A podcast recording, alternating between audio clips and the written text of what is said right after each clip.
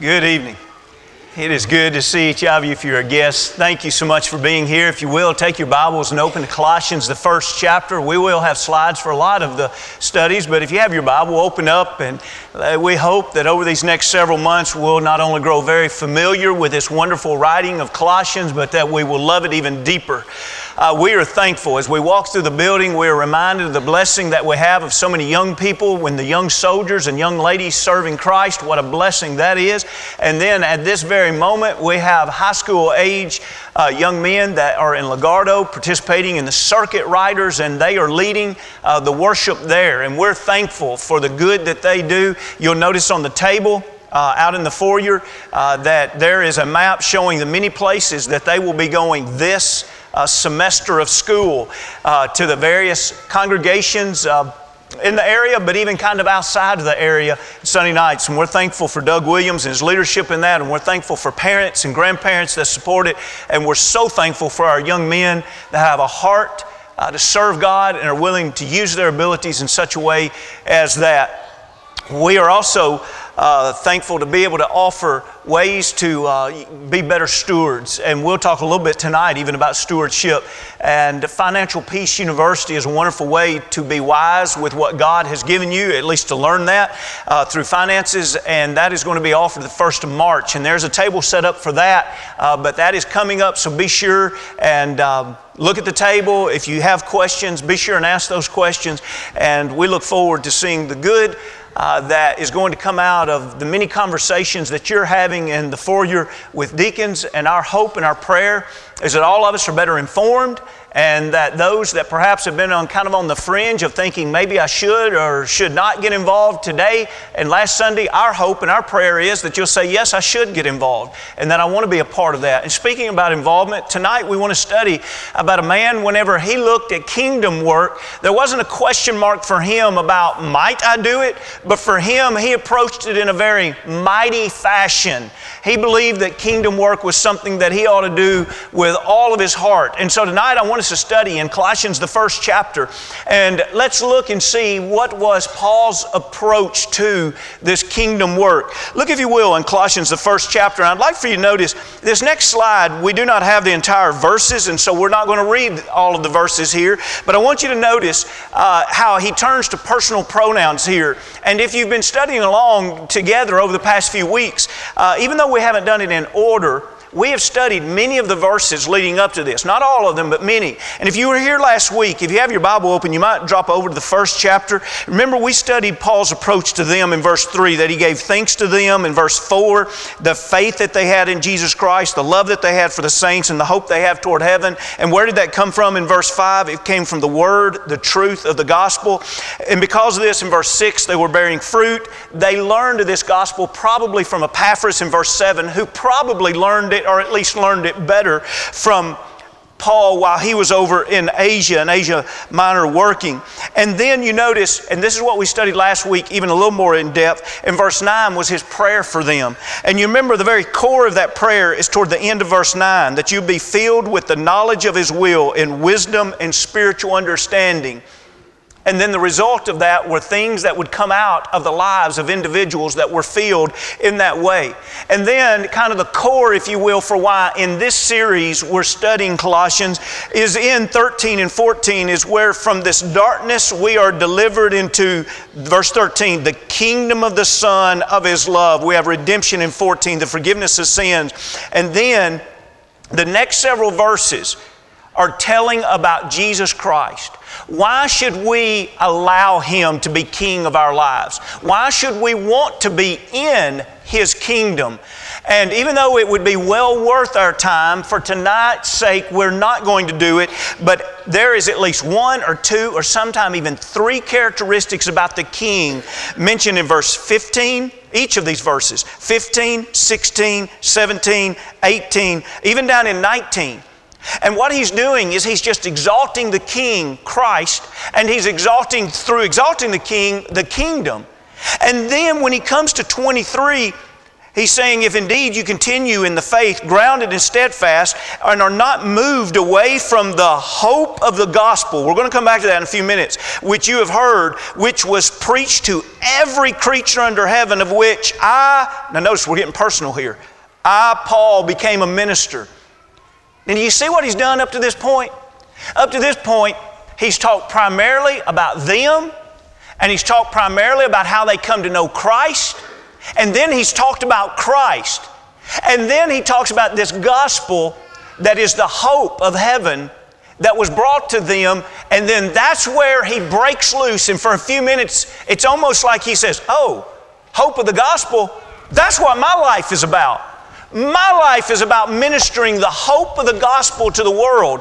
And then on this slide here, notice Let's go back a slide and, and notice in the, I, I, just highlighted some personal pronouns in Colossians 1 24. I now rejoice in my sufferings. And by the way, this isn't all of them, this, this is several of them. And 25, of which I became a minister and have given to me for you. And 28, him we preach that we may present every man perfect. 29, to this end, I also labor, striving according to his working, which works in me mightily. What's the point? The point is, we've not had this kind of writing earlier in Colossians. In other words, he's lifted them up and he's praised them for their faith. He's lifted Christ very high. And then he says, Let me tell you what moves me in ministry. And for several verses, he just speaks personally about what moves him in ministry. Today, we're thinking about kingdom work. How do we get involved? Why do we get involved? How do we stay involved? How do we keep from burning out? These are things that directly or indirectly Paul addresses in this passage. And so, I'd like for you to notice in Colossians, the first chapter, in verse 23, which we just read just a moment ago, notice how he says at the end of Colossians 1 and 23, of which I became, or I'm sorry, he says, of which I, Paul, became a minister. And then in 25, he says it very similarly again, of which I became a minister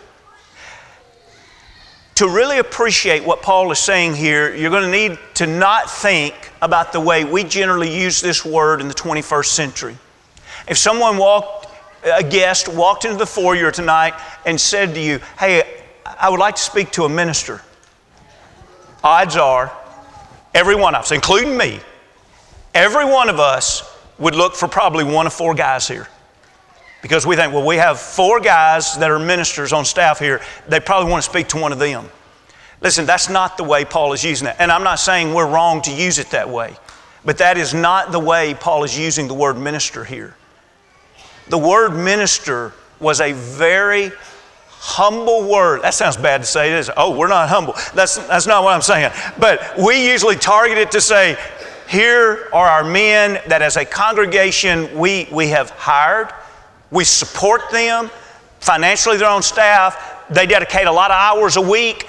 Those are the kind of things that we kind of associate with the word minister today. And what I want you to see is when Paul says, I became a minister, that's not the way the word was used here. The word minister was a very humble servant. In other words, in its root, the lexicons all say that, that minister was one that waited tables. And so you think about you think about that servant that says, there are going to be people coming in to eat here tonight. I better make sure that, that the tables are set. And then while they're there, who's going to go up and say, Could I refill that? Could I clean up that mess for you? Is there anything that I can do for you? And then when they leave, who's going to bust the tables? Ministers. That's the word that Paul uses here. Notice he's saying, I became a humble servant to what? Well, back in 23, he says, I became a humble servant to this cause of the gospel being spread to every creature. To a lot of you, that ought to be a moment of ding, ding, ding. I recognize that. Listen, I believe that what Paul is doing here I believe that he's referring to the Great Commission. I believe he's literally saying, I remember Our task was go into all the world and preach the gospel to every creature. Preach what? The gospel. To who? To every creature. And so now Paul says, I, I, I want to write to you about this hope of the gospel that was to be taken to every creature. And then it's almost like Paul wakes up and says, That's what I've devoted my life to. I've become a servant of doing that. I've become a humble servant to say, I want to give my life to however that needs to be accomplished. And then when we read in 24, he's talking about the church. And he comes right out of 24, still talking about the church to say in verse 25, of which I became a minister according to the stewardship. And so again, it's the idea of I have devoted my life to serving in the body of Christ. Why is that important? Well, it's important because then it makes us realize that this is not a passage that is just appropriate to apostles. In other, words, in other words, you say, well, uh, of course, Paul was a great apostle. You expect him to be what? A humble servant? Notice here, he didn't boast of himself saying, I have devoted myself to being an apostle appointed by God Himself. He said, I look at my life as, as that humble servant. And sometimes even described himself as a slave. Now think, the servant points to a humble worker. The slave points to a submissive worker. And that's the way Paul viewed himself.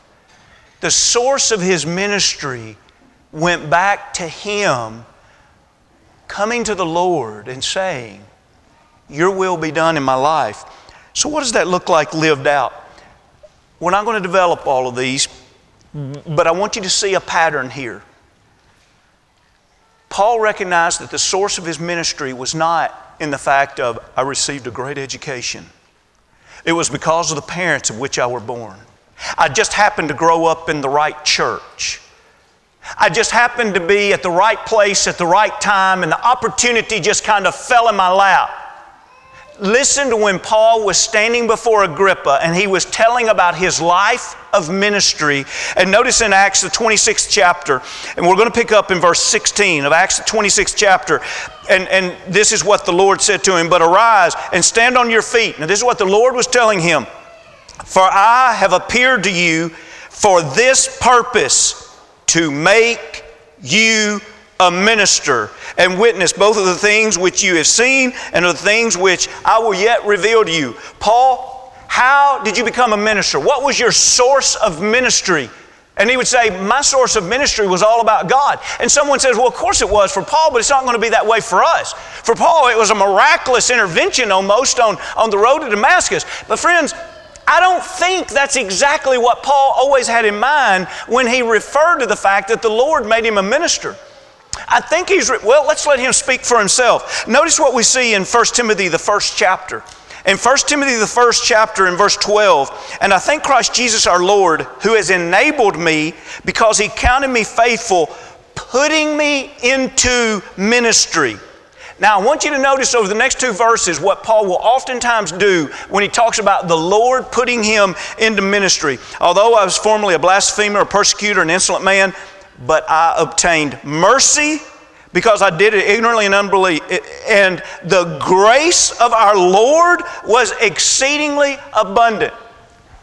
Paul tells Agrippa, the Lord put me in ministry. Paul tells Timothy, listen, the Lord was the one who put me in ministry, and the only way it happened is God was merciful to me. God was gracious to me.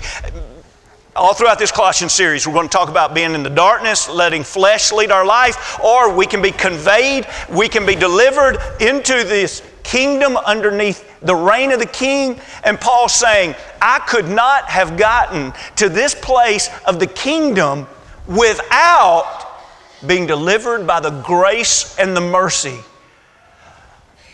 I need to join Paul tonight in saying, if I'm active in kingdom work, the only way I had the opportunity to do kingdom work is by grace and mercy. We can look at another example of it. Look over in 2 Corinthians, the fourth chapter. I love this one. Uh, it, uh, it's bookend, book ended, if that's a word. In the fourth chapter, in verse 1, notice how verse 1 ends. We do not lose heart. And then you drop down to verse 16, and it begins, Therefore, we do not lose heart. And if we had time, we could do an entire study about what comes between those bookends. Today, what do we call that? Oftentimes, we call it burning out. If you want to look and study, what would Paul say that kept him focused, kept him spiritually uh, alive, and rejuvenated? Here's where, and, and tonight we don't have time to develop everything that he says about it, but I'd like for you to notice verse 1, fourth chapter and verse 1. Therefore, since we have this ministry, as we have received what?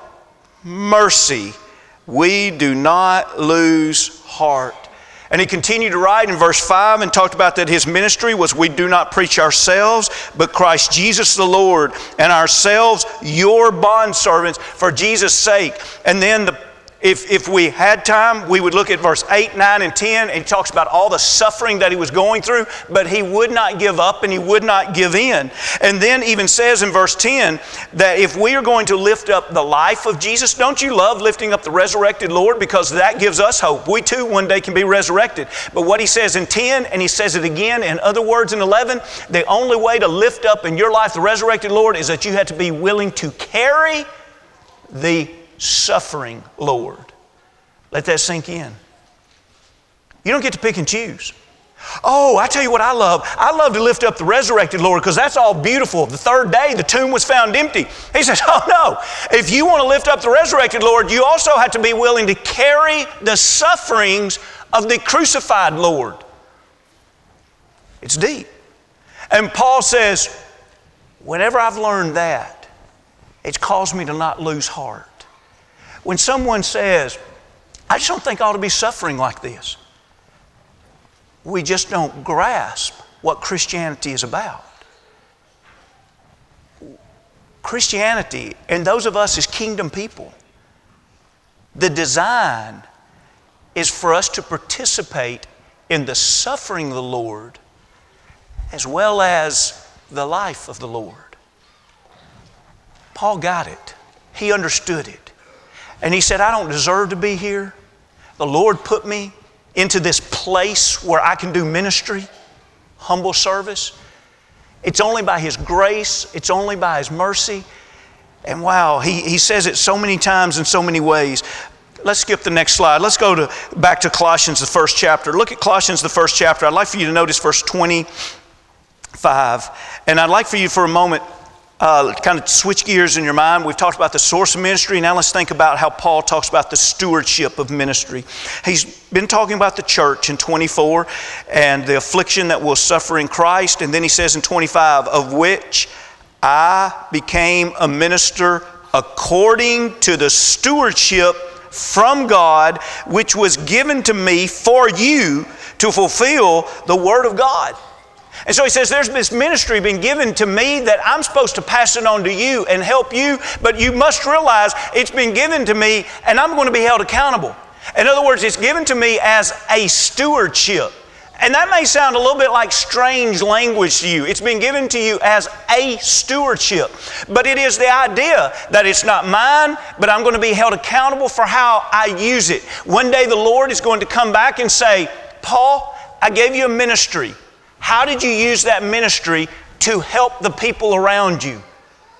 Now, for Paul's ministry, a part of his ministry was being an apostle.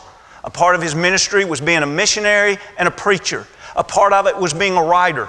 He'll answer for how he did in stewardship. I want to ask you, what's your ministry? God's given you ability, He's given you opportunities. You can look all around.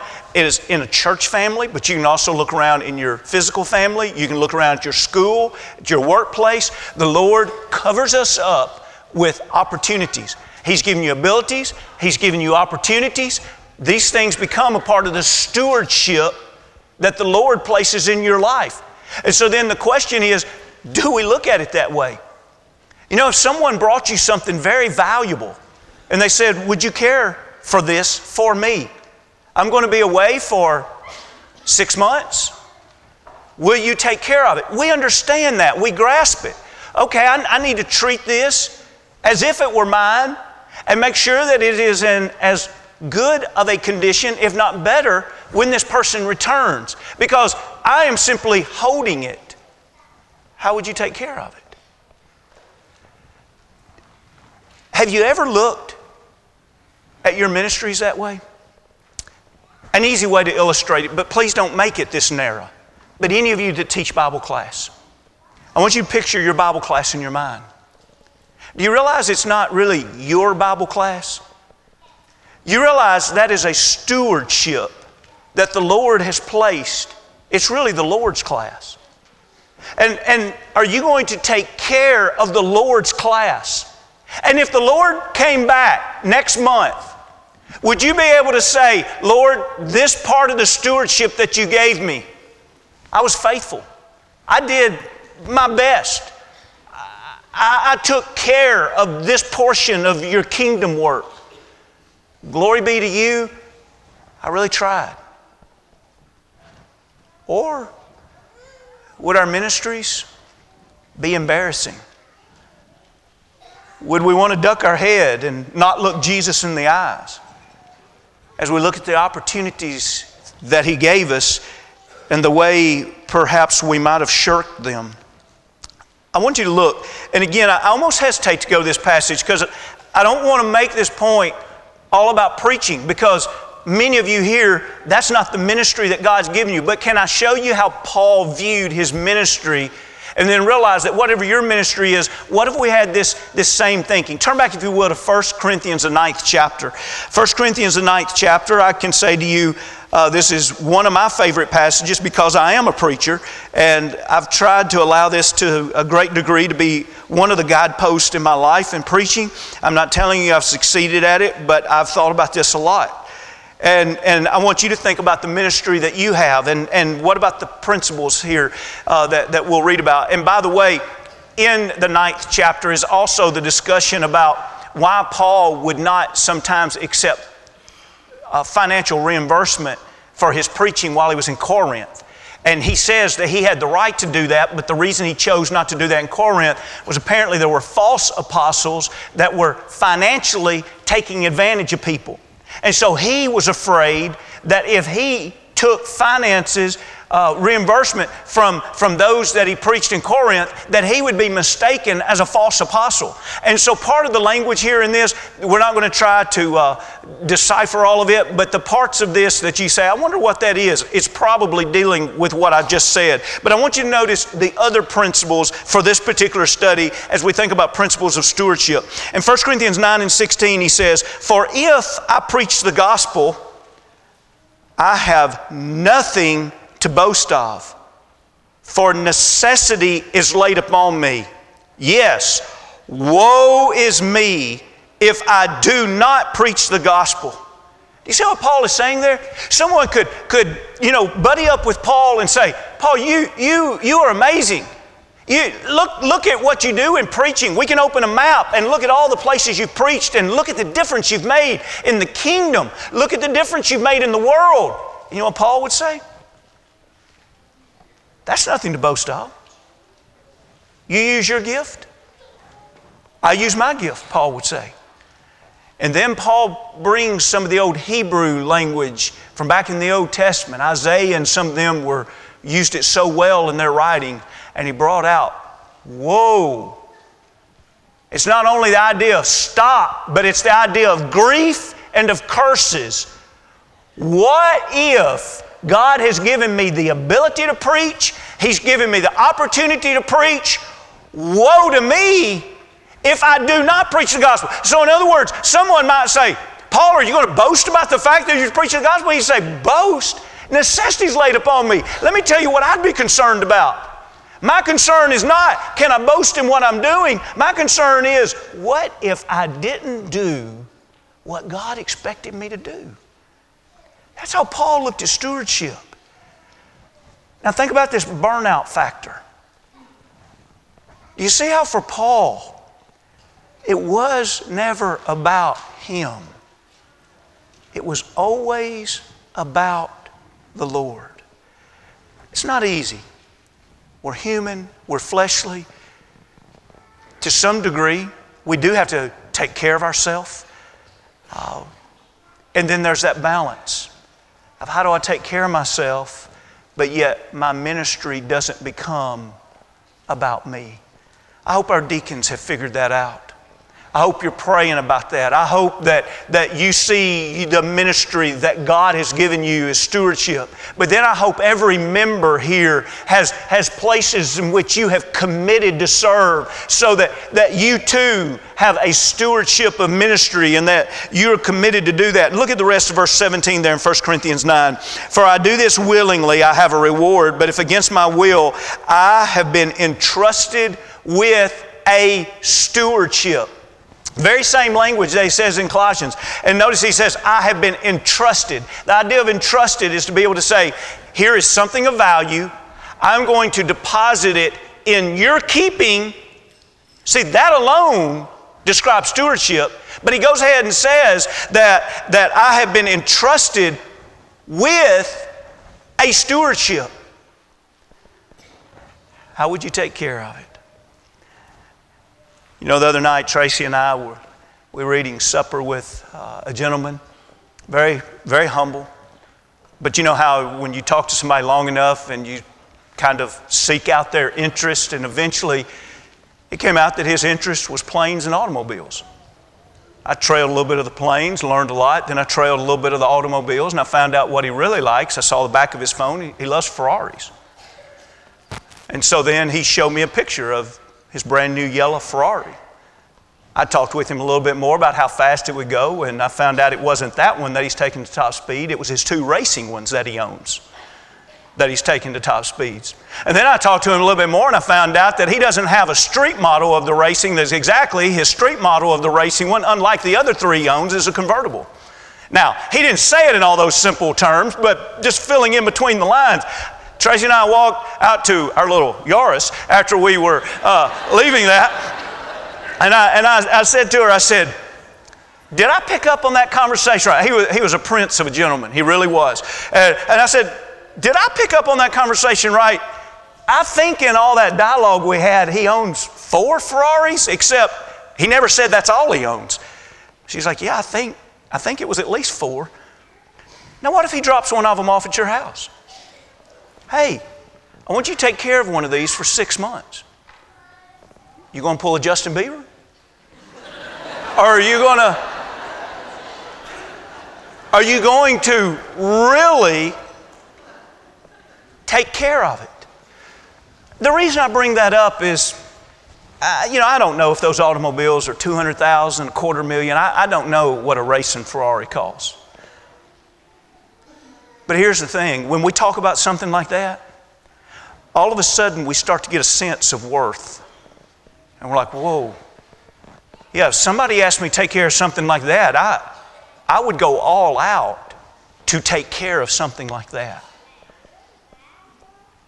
Brethren, whatever the Lord has placed in your life, and I'm using Paul's terms as he's inspired by the Holy Spirit, Paul calls it by inspiration of the Holy Spirit a stewardship.